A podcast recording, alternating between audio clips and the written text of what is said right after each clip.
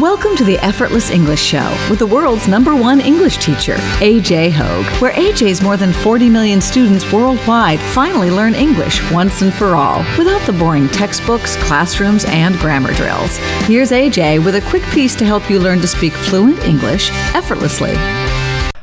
Hi, I'm AJ Hoge, the author of Effortless English. Learn to speak English like a native. That's my best selling book. You can get my book on Kobo.com, Amazon.com. Most booksellers online have my book, Effortless English. Learn to speak English like a native. My audiobook, I'm giving you my audiobook free. It's a gift to you. $20 value giving to you free.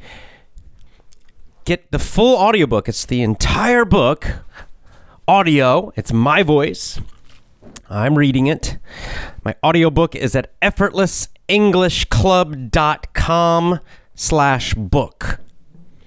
effortlessenglishclub.com slash book.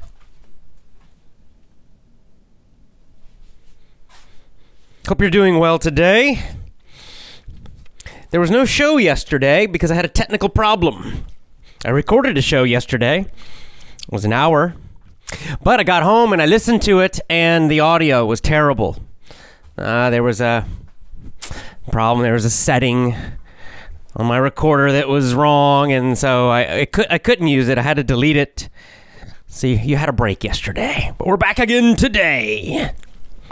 I just finished getting on Gab, gab.ai, and on Twitter, and answering your comments and questions from the great, the wonderful, the enthusiastic, the helpful, the friendly the positive, the powerful, effortless English family.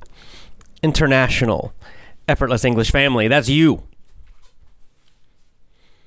And I noticed there were a few suggestions, a few uh, requests for topics. I wrote a couple of them down, and we'll talk about them today. Starting with number one the topic of frugality.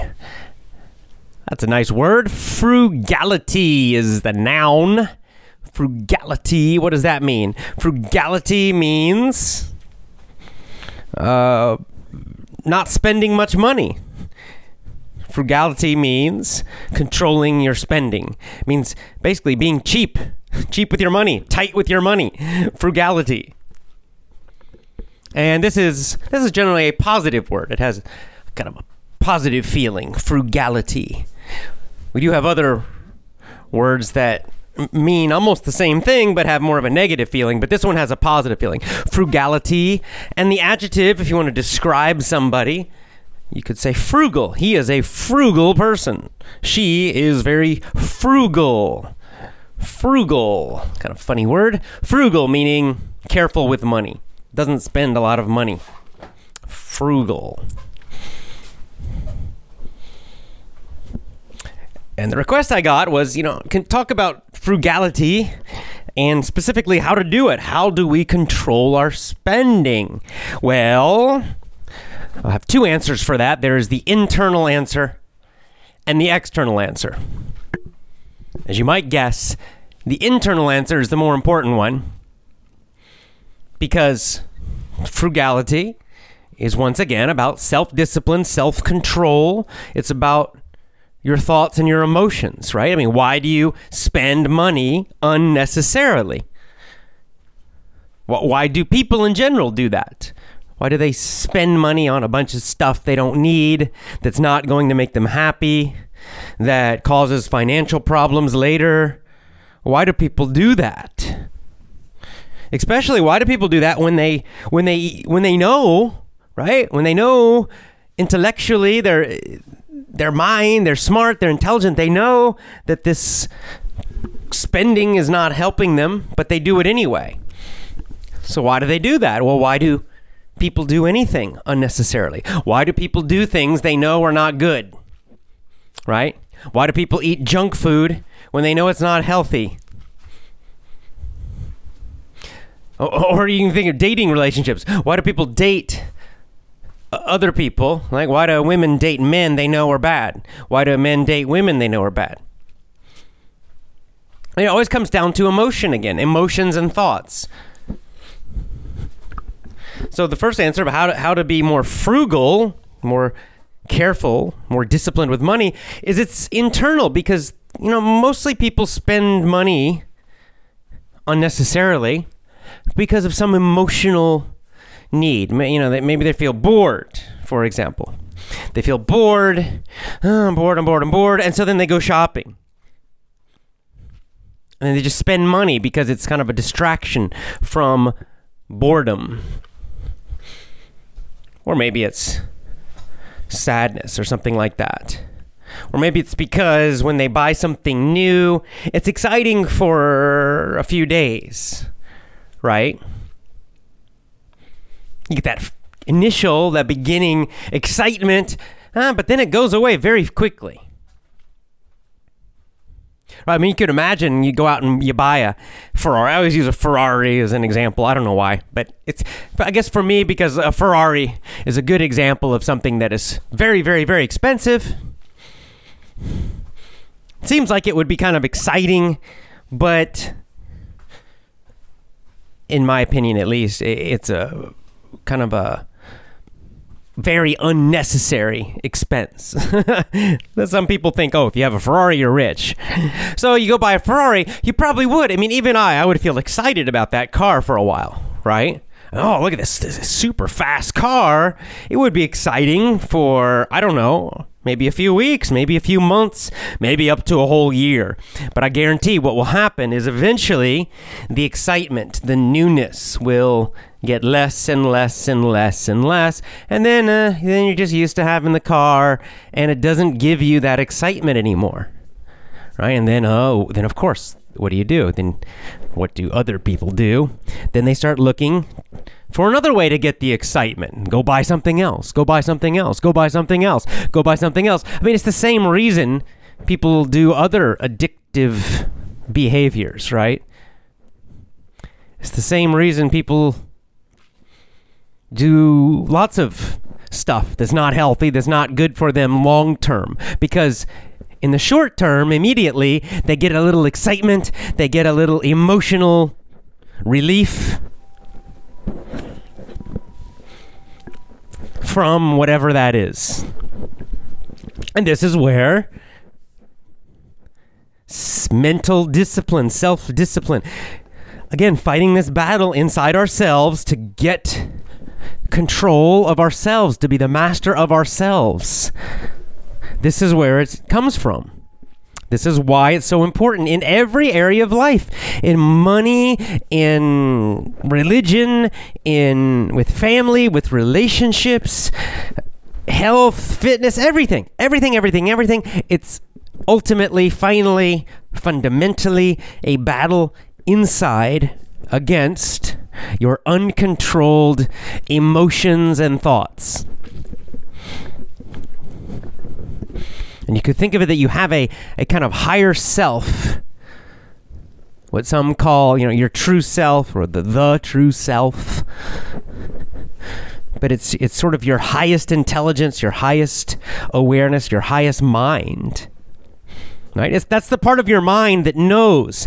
It's the part of your mind that knows well this is this is bad. This is stupid behavior. I'm doing something stupid right now. I mean there's part of you you're doing it you have this emotion and then you go do something. Like you eat eat a bunch of terrible food. You're overweight you're not healthy but then you go and you start eating something bad right?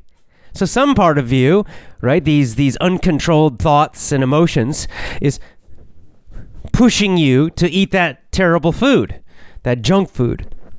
But you know, there's also some part of you higher up. You know, your, your truer self, your truest intelligence, we could call it. That at the same time you're eating it, that's saying to you, oh, this is stupid. This is bad. This is a bad decision. Stop doing it. Right? Some people call that your conscience. Uh, there are many names for it. You can look at it psychologically, you can look at it from a spiritual or religious viewpoint. But anyway, we all know about this, right? You know it. And so, what self control, what self discipline is about, is that having that highest intelligence become the master. So that that highest intelligence is in control of your body and your decisions and your mind.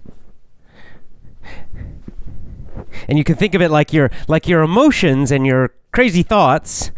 You can think of them they're like wild animals, just going crazy all the time. They're even worse than wild animals because wild animals have instincts that are, are are actually somewhat logical and rational for survival. But your wild thoughts, they're more like, and your wild emotions, they're more like just crazy, uncontrolled, wild animals, right?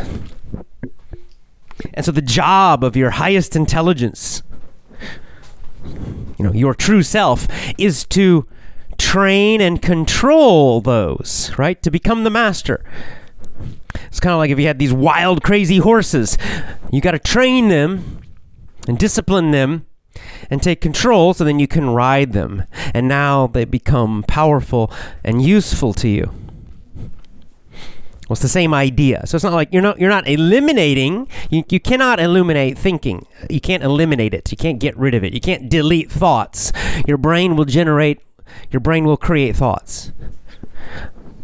But what you can do is gain mastery over them, right? So that your highest self, your truest, highest intelligence, is like riding them, controlling them, like a rider controls a horse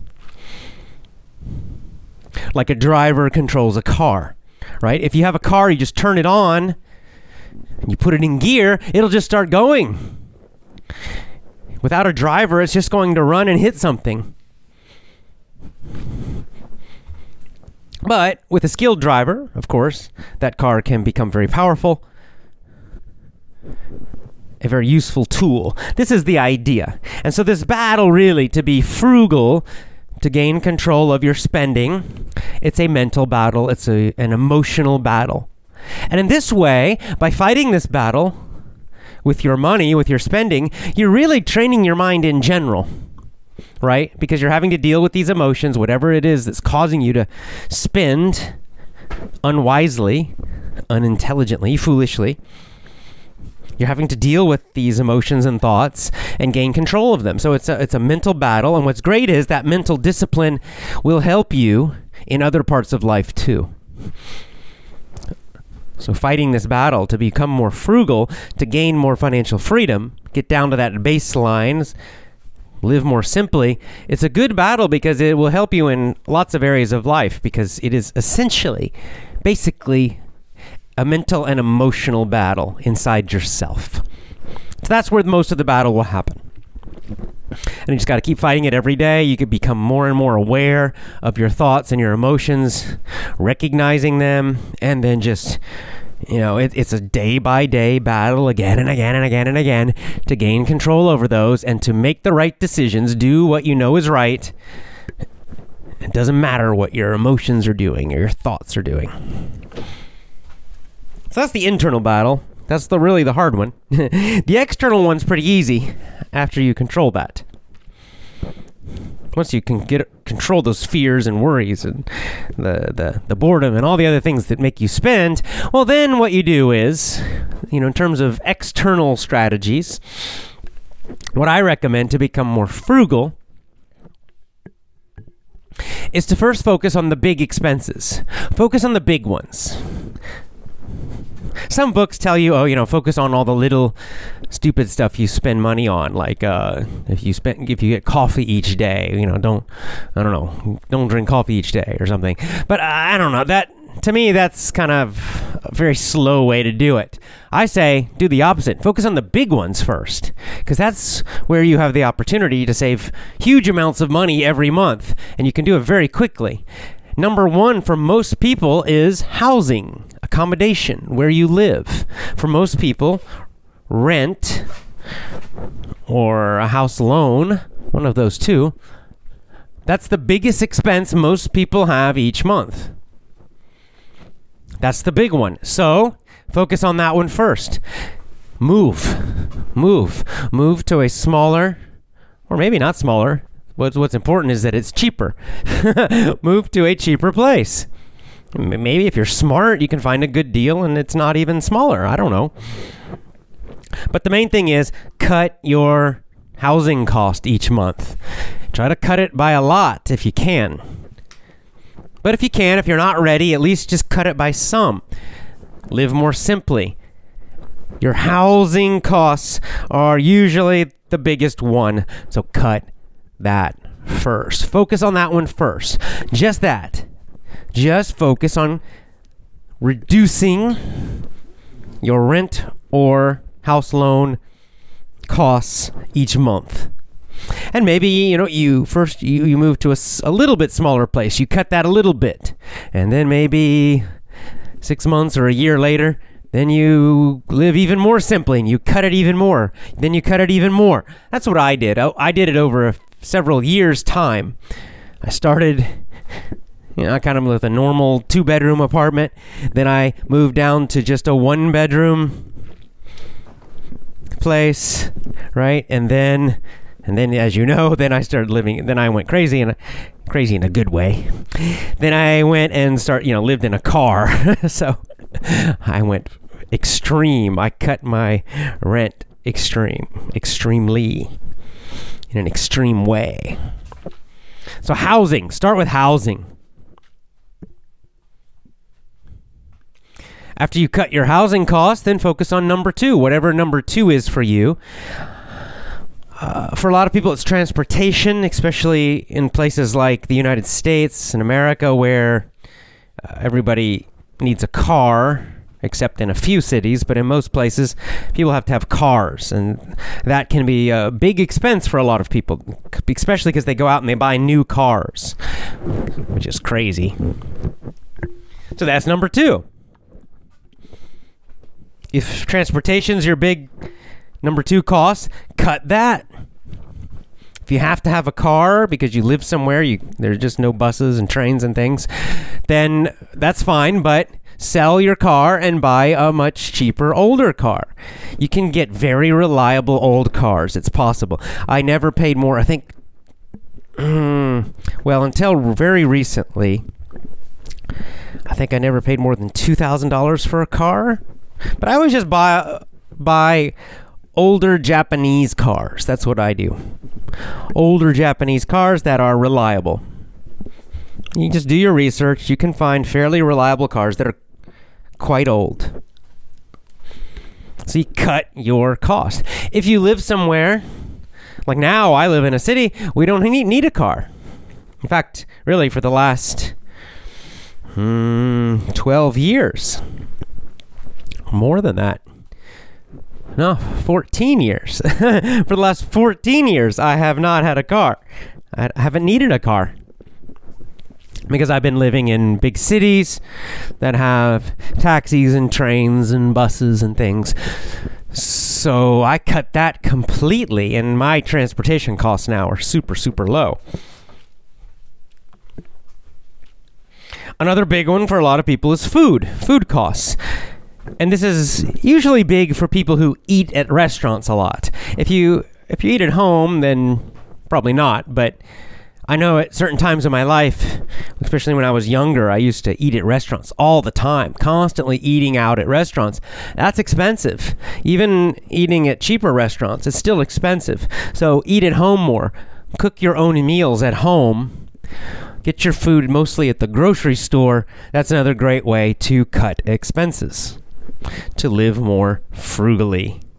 And then the final thing that a lot of people spend is just it's just the stuff, we'll call it. Stuff. It's just all the unnecessary stuff that you really don't need. I mean, you do need food, you need a place to live. You need transportation to get around. But you know, we buy lots and lots and lots and lots and lots of stuff that we don't need at all. We just don't need it, but we usually buy because we're bored. And so you can start cutting that stuff too. These are all good places to start for living frugally. But what I recommend you do is look at your monthly budget. So you have to look at your spending each month and identify what's the biggest expense, what's the, the most expensive one. Work on that one first. Some people have loans, like like student loans. Well, if that's your biggest expense, paying those loans every month, well, then work on that one first. Cutting that loan down, paying the loan faster. And also, again, go down that list, starting with the biggest one, cut it. The second biggest one, cut it. The third biggest one, cut it. Going down the list, cutting, cutting, cutting. And then when you get to the bottom of your list, then go back up to the top and start cutting again, even more. And you just keep doing that constantly.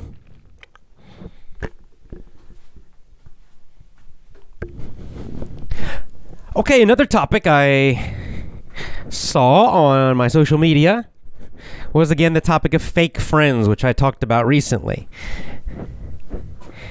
And the comment was basically talking about how to cut your fake friends and the fact that you know why why why do people have a hard time? Why do people have fake friends?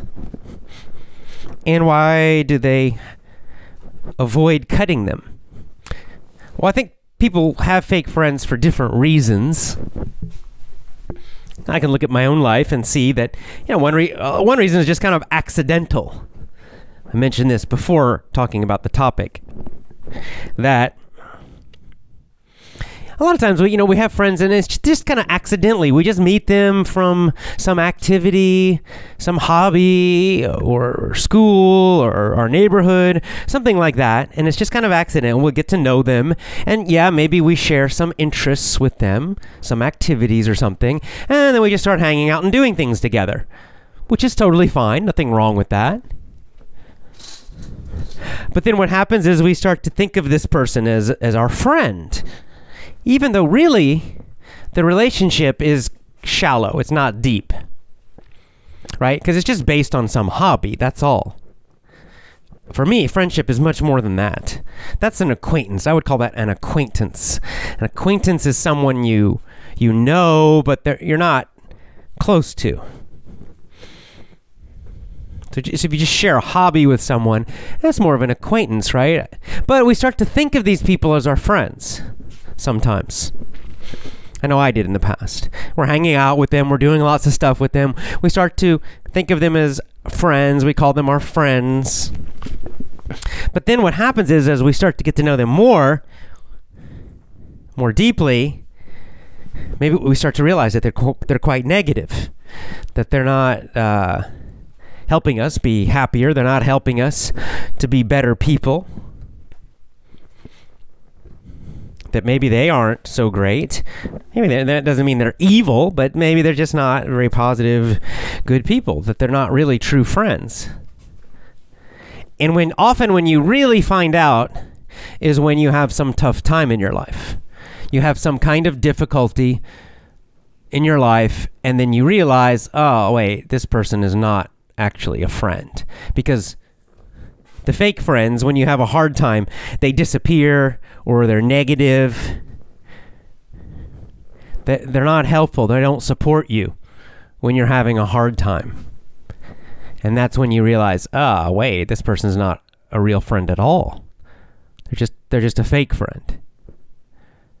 Or the times you realize it when you're trying to do something good, like you have a dream, you have a goal, something big, and they just keep criticizing you and, and laughing at it and bringing you down, pulling you down.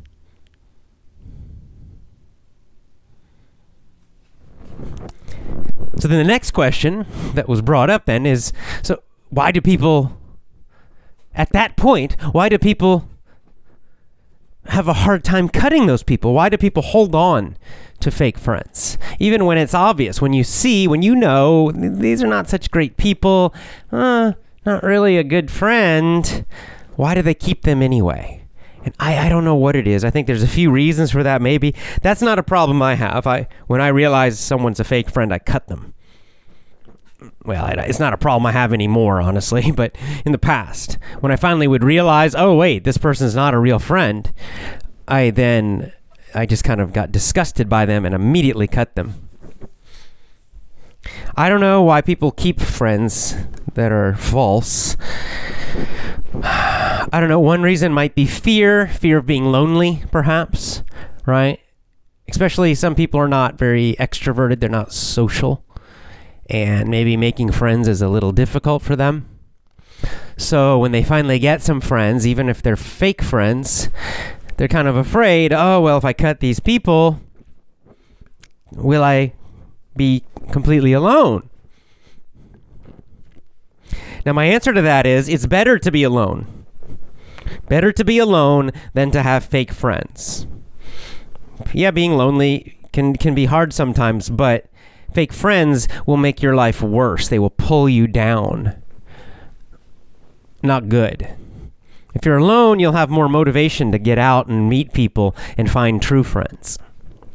It's better just to be alone for a while. There have been times in my life where I really haven't had many friends, not at least not where I was living. And it can be tough sometimes, but it's still better than hanging around negative people or fake friends. And I don't know. The other reason maybe people keep fake friends is they feel some kind of guilty or something. They feel guilty or bad about cutting them. They they still feel loyalty. You know, maybe that they they're good people, right? And they see their friends are not so good. But because they're good people, oh, they, they still feel bad about cutting them. Oh, they don't want to be mean or something. I don't know. They don't want to feel guilty about it. And to that, again, I just say, you know, come on, be tough, do what's right. You have to do what's right. Sometimes doing what's right is difficult. You need to cut those people. I will say this, when I say cut, I don't you don't have to do anything angry. You don't have to have a big speech and tell them, "You're fake friends and I don't like you and I'm done with you." You don't need to do that at all, okay? Just stop calling them. just stop calling them. If they call and invite you to do something, you can just say, "Well, I'm sorry, I'm busy." Okay, you can just basically just avoid them. Stop doing things with them. You don't have to have a big argument. You don't have to say anything to them. You don't have to criticize them. You don't have to do any of that. You just you can even just gradually do less and less and less and less with them. And that's what I always did in the past when I figured out people were false friends. I just uh, I just stopped doing stuff with them. That's all. I didn't have you know any arguments with them. I didn't say anything bad to them. If I saw them, I was still nice and polite and you know basically friendly, but I just didn't want to hang around with them anymore. That's all. That's how I recommend you do it.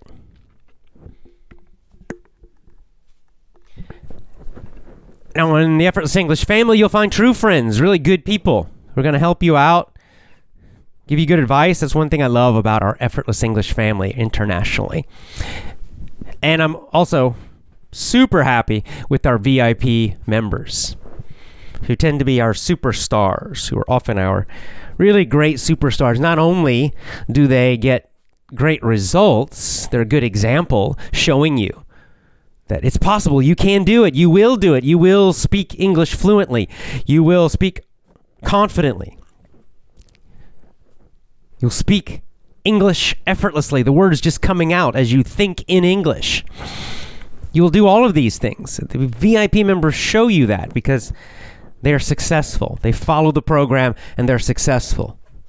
It's more than that, though. What's interesting is that these VIP members who are so successful, they are often the ones who are being super helpful to others, to other members, to Effortless English family, to Effortless English fans, to podcast listeners, to everybody. They're online all the time giving advice, encouragement, help, motivation. I love that about our VIP members. I love that about all our superstar Effortless English family members. As always, join my VIP program, become part of this.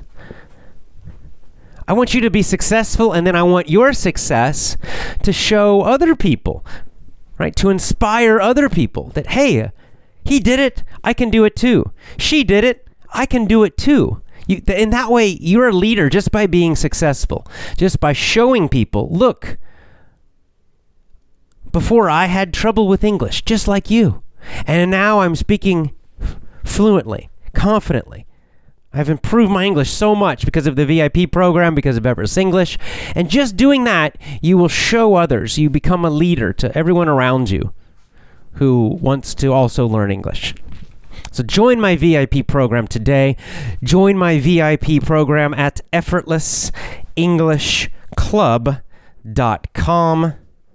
So join my VIP program at effortlessenglishclub.com.